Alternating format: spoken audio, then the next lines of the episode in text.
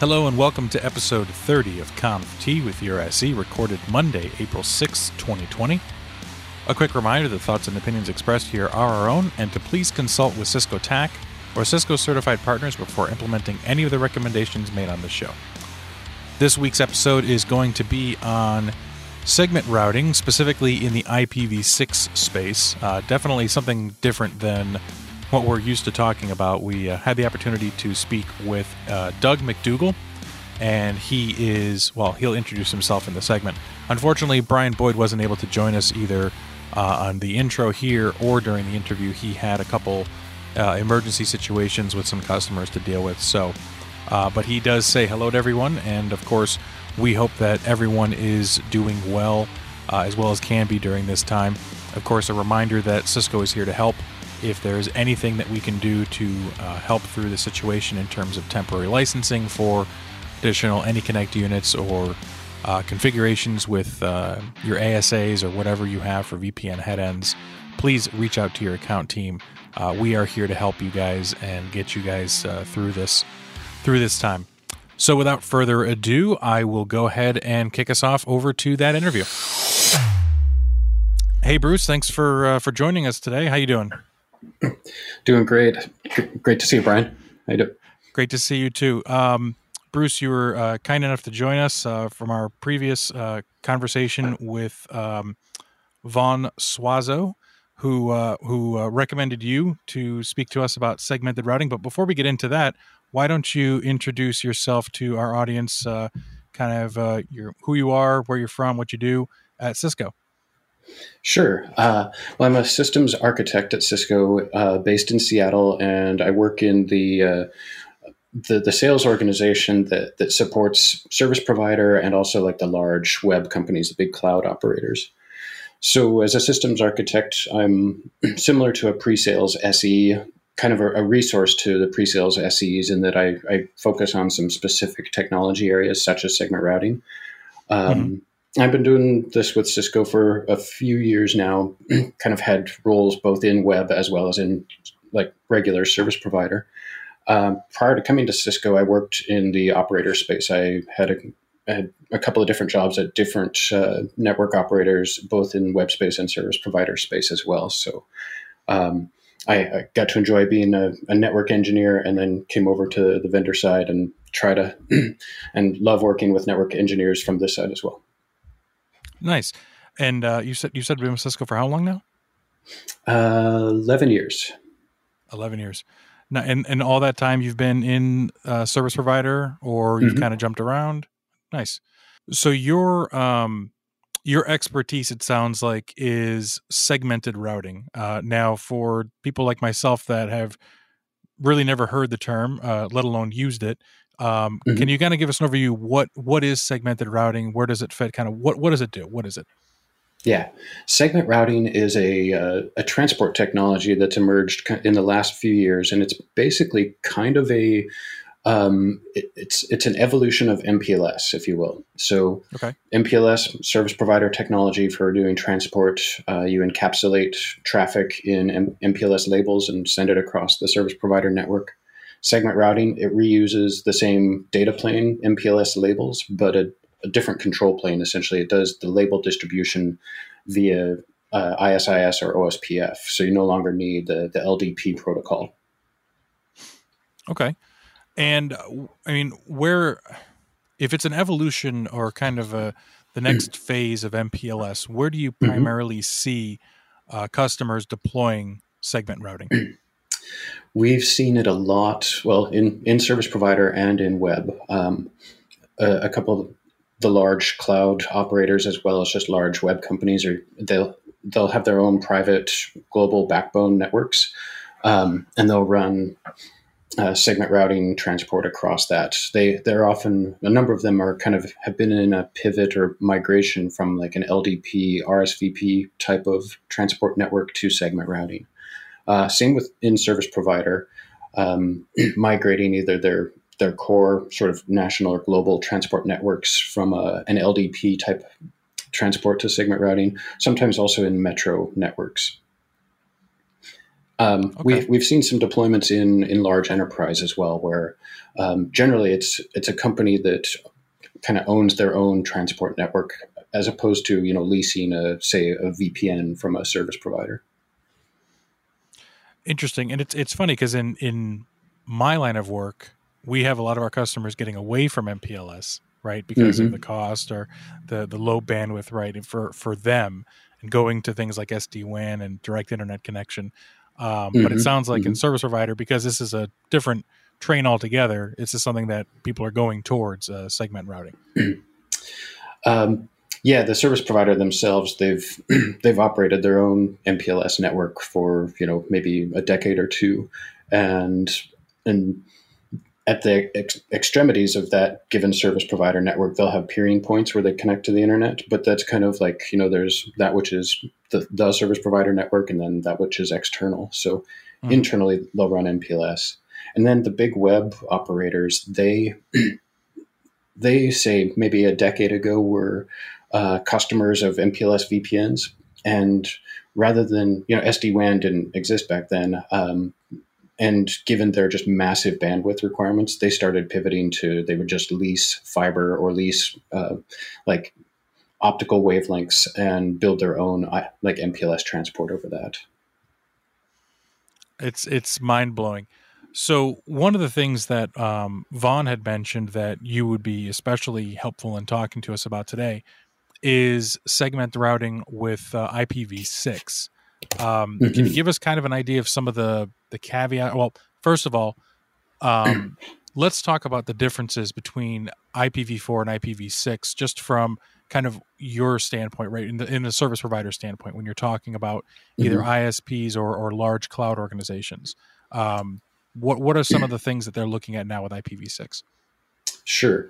Uh, well, the, the first thing that comes to mind is the address space is just so much larger. Uh, it's a it's 128 bit address, whereas an IPv4 address is 32 bits. Um, and it's also, frankly, like just transitioning as a network engineer from being very IPv4 centric, you know, a few years ago to working quite a bit in IPv6. Um, just getting used to sort of staring at IPv6 addresses and having that feel natural actually takes a while. Um, does say, does that natural kind of does it look natural ever, or does that ever come? Because I look at it now and it just yeah, I, I want to cry into a corner. uh, it, it, it gets there eventually, where it starts to okay. look look natural, at least more natural. I mean, a V4 address is nice and easy, uh, but I've after a few years, it feels more natural at least. Um, yeah, so it's a massive address space, um, and how it let's say how it interacts with the the control plane. Um, lo- most service providers and web, big web companies use ISIS for their routing protocol. Um, mm. A big reason for that is ISIS um, basically is is dual stack inherently, whereas OSPF uh, there's you know OSPF v2 and OSPF v3, one for v4 address space and one for v6 address space. So ISIS, there's just ISIS, one of them so that's it's very helpful. It's a nice operational simplification. Uh, there's a couple other knobs in there that it's not V6 or V4 related. It's just ISIS does it. Um, so the the routing protocol itself, distribution of, of V6 addresses, you know, works just the same as distribution of V4 routes or prefixes. Um, and then as traffic is encapsulated in in a v6 source and destination header. Uh, it's just a much it's a much bigger header than the v4 header. Um, it's you know a little bit more than twice the size, so there's a bit more overhead there. Um, mm. With v6, it's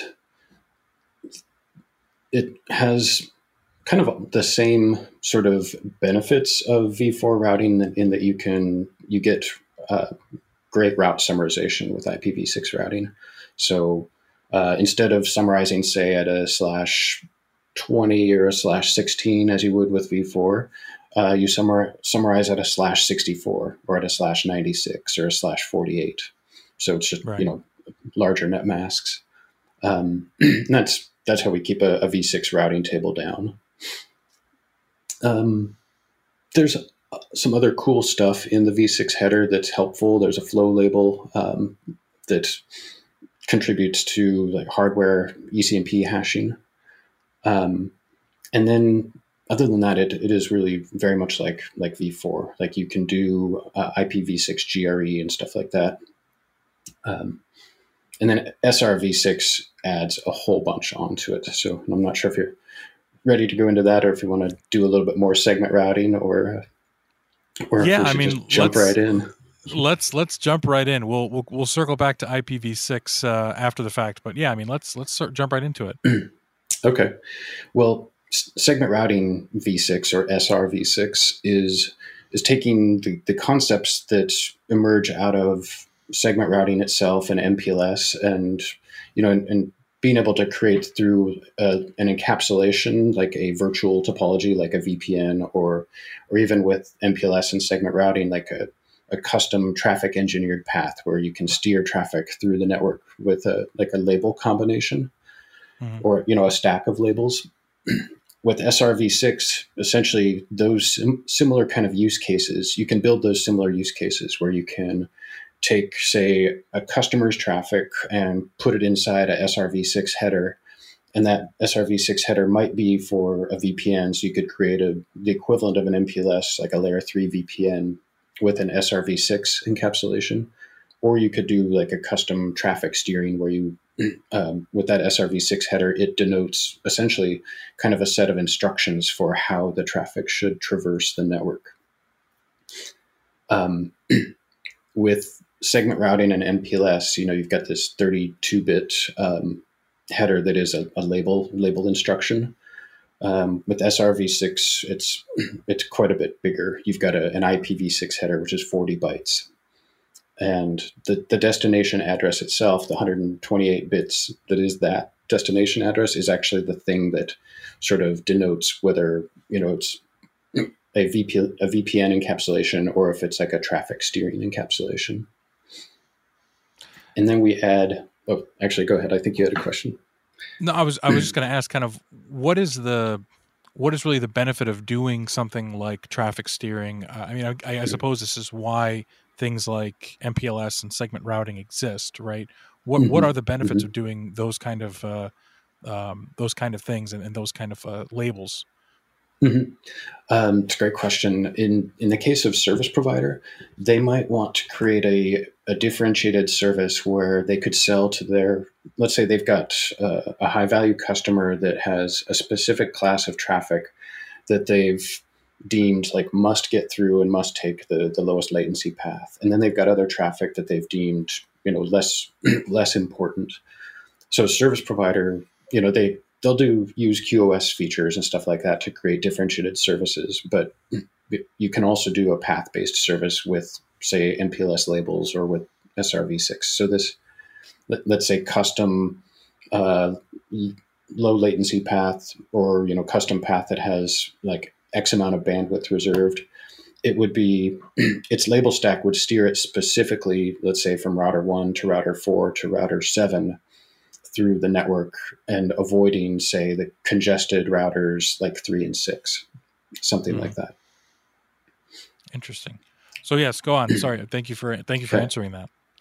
Yeah, well, and actually, that's the great lead into what the two the two technologies do. The the traffic steering kinds of use cases are some of the most important for for segment routing and SRv6.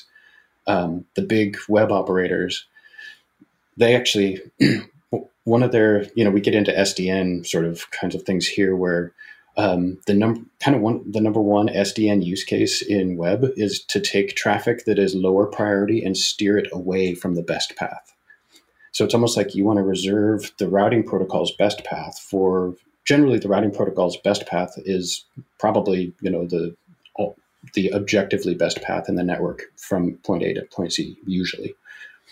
And so if all the traffic is taking the best path, then lower priority traffic can, you know, either potentially starve out high priority traffic or you simply have to keep adding capacity to the best path.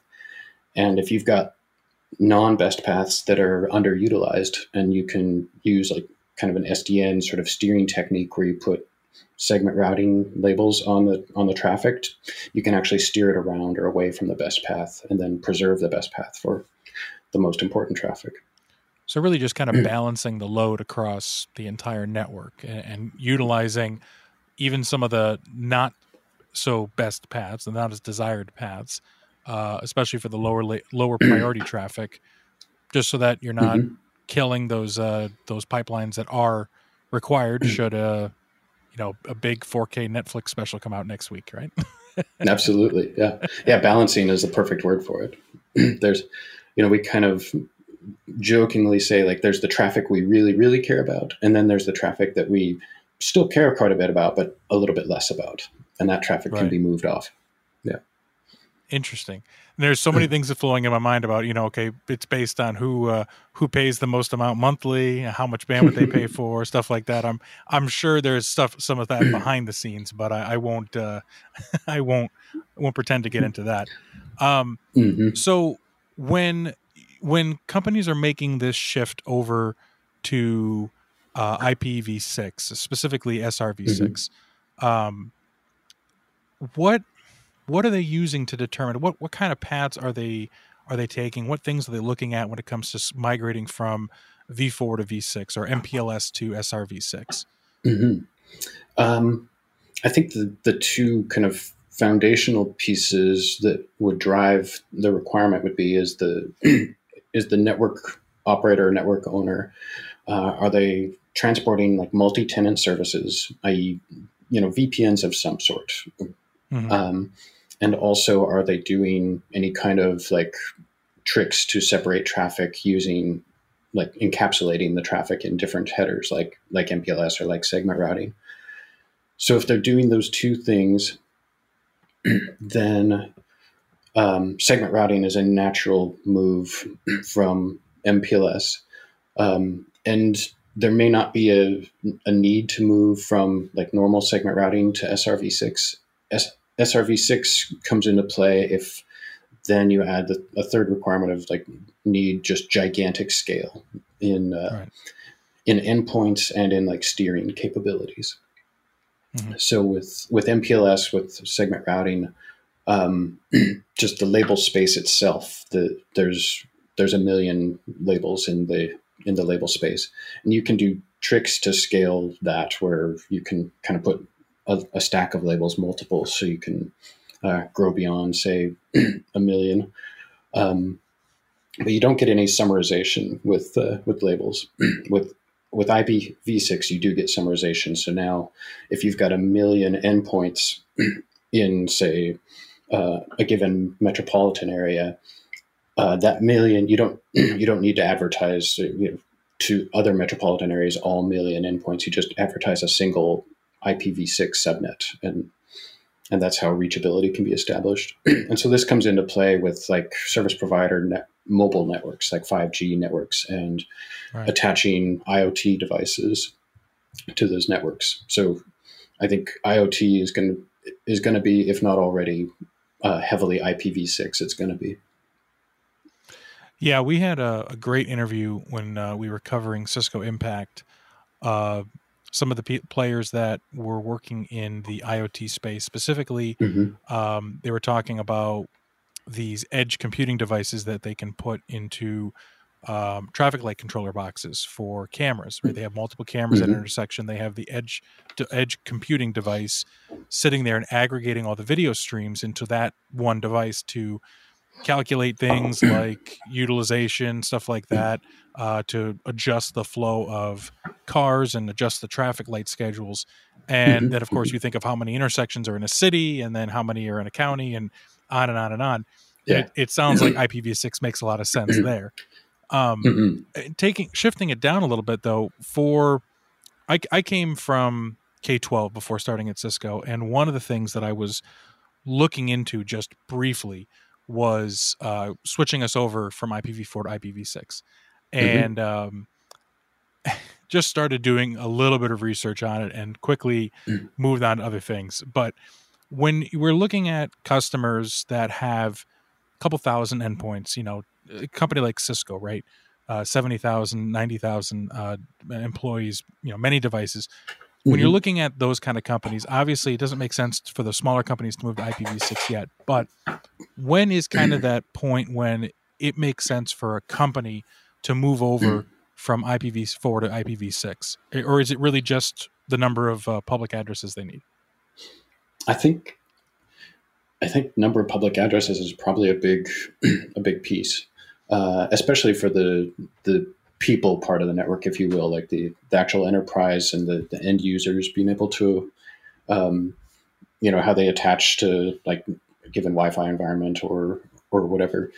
Um, yeah, for the people part of the network, it's private IPv4 space is probably just fine for the foreseeable future, and, yeah. and it very much is kind of a, a public space scale thing. That's that's kind of what I've seen because I've I've seen mm-hmm. my my mobile device get an IPv6 address on the mm-hmm. mobile network, yeah. which makes sense, right?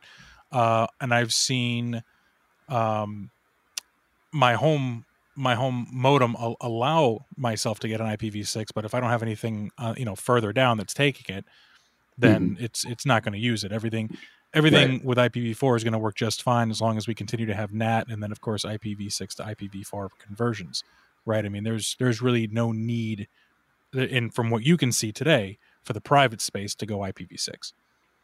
I I don't think so. Um, as you know, as long as your your SD WAN um, units can uh, can t- like tunnel that private IPv4 stuff over, say, IPv6 public IPv6 networks. Um, at least for the foreseeable future, I don't think private v4 is going away um, yeah, where that, where V six is needed. that, right? That's a relief, man. that is a relief. mm-hmm. I mean, it's it's a scary thing. I the, the one thing I do remember when I was when I was talking to our um, our provider, which was the Connecticut Education Network, because um, mm-hmm. I I wanted to talk with them. I said, hey, listen, what do we need to do? Right, we're three thousand users. We're uh, you know 1500 2000 devices I'd like to be able to look towards the future and kind of get ourselves prepared for it. What things do I need to to know about this? And mm-hmm. the thing mm-hmm. he said was, what you have to realize is that IPv6 has to go th- from your service provider all the way down to the device level. So you have to have everything between them be able to be IPv6 compa- uh, compatible. Mm-hmm. Um, so you he that was the way he explained it to me. And when then he was telling me that you know, oh, you're going to get a 64 bit address, I'm like, why the hell would I need that many addresses? Are you are you kidding me? And you know, then I looked into it more and I, I understood what he what was actually going on. But I was just like, wow. I mean, I know that we're opening up the the space to so many more IP addresses, but it's like, man, they're just gonna they're just gonna be giving away huge chunks, and then you know, before you know it, mm-hmm. we're gonna need IPv9 because we'll run out of IPv6 addresses in ten years. Yeah, actually, as kind of a subnet geek and a and a sort of, I, whenever I've had public IPv4 space, it's been so precious, right? So to yeah. me, like allocating a slash sixty four, even for like a VLAN or a subnet, seems absurd. Like, yeah. oh, I want to allocate like a slash ninety six or a one twelve. Like, I want to save space. Yeah. So, yeah, because that was cheap, that was my thing. I'm like, I'm trying to make smaller subnets. I think large subnets are bad because you have huge broadcast mm-hmm. domains. Why would I want a, such a huge? Why would I want such a huge mm-hmm. address space? But um, yeah. yeah, it's it's it's really interesting. You know, when you start diving into IPv6, just how different it is from IPv4. Uh, not, I mean, mm-hmm. obviously mm-hmm. in the addressing space too, but even just in the architecture of the header too. Uh, how much they've cleaned it up, right? They don't have um, yeah. A lot of the bits and pieces that we had from IPv4, they really cleaned it up, uh, which of course reduces the attack surface, so it does make it a little bit more secure. Uh, but then that to think that you know yeah. I've I don't have the when you whenever I think of IPv4, I'm thinking you know when when it comes to security, yeah, I've got a firewall to block those ports, but I've also got NAT to to uh, keep from mm-hmm. any uh, direct incoming connections. Whereas with IPv6, eh, I'm kind of leaving myself a little bit open there. Now I'm having to rely on the firewall more. So it's you know mm-hmm. it, it sounds to me like for the most of the the audience that I I think I have right for most of my kind of commercial and um, you know large organizations. I if you're using IPv4 in the inside, it's not something you have to give up give up just yet.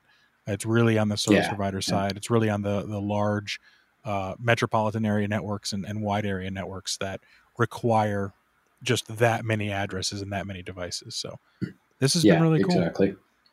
Yeah, Bruce, was there anything else you wanted to add to um, add to this here? I know we're, I think we've covered just about everything on the agenda here, but yeah, um, I did want to mention, and this is just personal anecdote about the V4 and V6. Um, I've actually I live north of Seattle in a smaller community of about 17,000 and the community itself is building a fiber optic network and like basically a city run ISP and mm-hmm. and so it's been a, a cool experience sort of working with the the city government on that where we've had to go and source like a public BGP AS number and you know to essentially to turn up users on this fiber to the home network um, we got v6 address space no problem. Public address space can connect everybody up but there's actually a lot of users and a lot of applications that are you know still kind of bound or dependent on v4 even you know over the internet.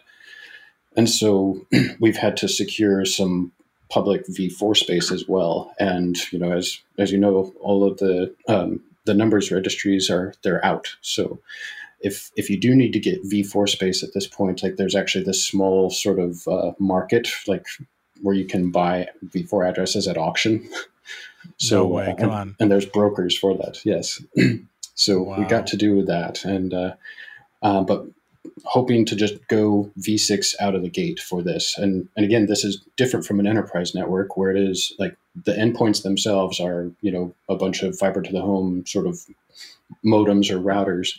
Uh, so they're directly attached to the internet. So it makes sense for those guys to get a v6 address. wow. Yeah, no, it, it makes sense. But as long as those, as you mentioned too, there's there's going to be some applications and some mm-hmm. some other things that aren't necessarily ready for that jump to IPv6 just yet, and do require yeah. some some uh, existence in the IPv4 space. Do you do you think, and, and this is this is more you know this is off the record, right? Just commentary wise. Sure. Um, yeah. Do you think that the trans that it, it's much more difficult to do any kind of transition when both options are available? Do you think there'll be any time when um, they're just going to have to chop off someone at the knees and say, "Nope, no more IPv4. you have to move over to IPv." Like, like look at what they're doing with like TLS, right? Uh, yeah. Firefox, they they they uh, they stopped their plan to do this because a lot of government websites were still running on TLS 1.0 and 1.1, but they were mm-hmm. just going to shut off access to 1.0 and 1.0 sites. If you yeah. tried to go to them, they were just going to say, "Nope, not going to let you there. They're not secure," which they're right. But as long mm-hmm. as you have mm-hmm. those older those older other standards, even if they're less secure, like mm-hmm. like the TLS uh, um, TLS scenario, mm-hmm. they the the transition the the transition doesn't really move underway until you've actually kind of forced their hand to do it. So do you think there'll ever yeah. be a time when they're just going to stop IPv4 altogether and it's going to really push push and shove people to get over to IPv6? That's a great question. I think I think we're going to start seeing service providers um, trying to nudge their their customers to to V6 um, and charging more and more for V4 services and V4 transport. So, um, but I, I, think V4 um, over the internet itself is going to be around for a, you know a couple decades still, at least in some amount. Um, and then private V4 is probably going to be around for forever, where it, will just have to be able to be, you know, w- whenever it needs to go from like, you know, V4 sort of island over here, private V4 island over here to, you know, the corporate HQ V4 island, it'll just have to tunnel over V6, whether it's right. internet tunnel like SD WAN or, or like MPLS or SRv6 kind of tunnel. Cool. So that would be the only thing that uh, we could uh, foresee in the future as as uh, an oh shit moment, right? Everyone's running around screaming, trying to uh, trying to get all their stuff ready for IPv6, which I, right. I, will I'll call it here. You can put me on record. It will happen. There will be a day when they'll be like, "No, what IPv4? We just can't do it." There's some major security flaw that they find, or something breaks, and it's just completely detrimental, where they have to force IPv4 to be shut down on the internet. It's it'll happen. it'll happen. Well, a, security thing would be the thing that does it. I think. Yeah, yeah, I think I think that'll be the thing that does it. So, all right. Well, Bruce, thank you so much for your time. I really appreciate it. Uh, when where can people uh, find you? Are you uh, on LinkedIn? Uh, any, anywhere they can connect with you? And um, yeah, basically on on LinkedIn. I'm I'm not great at social media, um, but I am on that one. Awesome. I'll be sure to put the uh, link to your LinkedIn on the um, on the on the show notes here. Bruce, thank you again so much for your time, and uh, you uh, stay safe out there. Thanks, man. Great to talk with you, Bryan. So yeah, I, I can't thank uh, Doug enough for coming on the show here and, and chatting with us. It was definitely an insightful conversation. Um, got to learn a lot about IPv6 and got get his uh, get his take on a few things there. Again, Bryan and I don't deal with this kind of stuff in the the segment that we cover with commercial, so this was definitely a, a little peek behind the curtain and interesting interesting times that we're going through where our internet usage is skyrocketing because of the uh, the globe really working from home. Um, so it was uh, definitely insightful to to hear about this from uh, Doug today, and uh, we hope that you got something out of it. Uh, we did want to include it's uh, in the show notes, but we t- I talked to Doug after the fact, and there is a link in the show notes for a segment routing website. So segment routing dot segment dash routing dot net. A bunch of tutorials and stuff like that to really get your uh, get you used to what that's all about and to learn more if that's something you want to check out. Um, so with that, we'll wrap this one up. And uh, thank you for listening to Conf T with your SE. If you have a question you'd like us to answer, or a topic you'd like to suggest, please send us an email at hello at conft.show. And if you like the show, please consider sharing it with your friends and colleagues and giving us a rating on iTunes or your favorite podcast app. And if you're not already subscribed, go ahead and hit that subscribe button so you can get notified when we publish an episode every two weeks. Show notes for this episode can be found on our website at conft.show. That's C O N F T dot S H O W. As always, stay safe out there, wash your hands, and don't forget to save that config.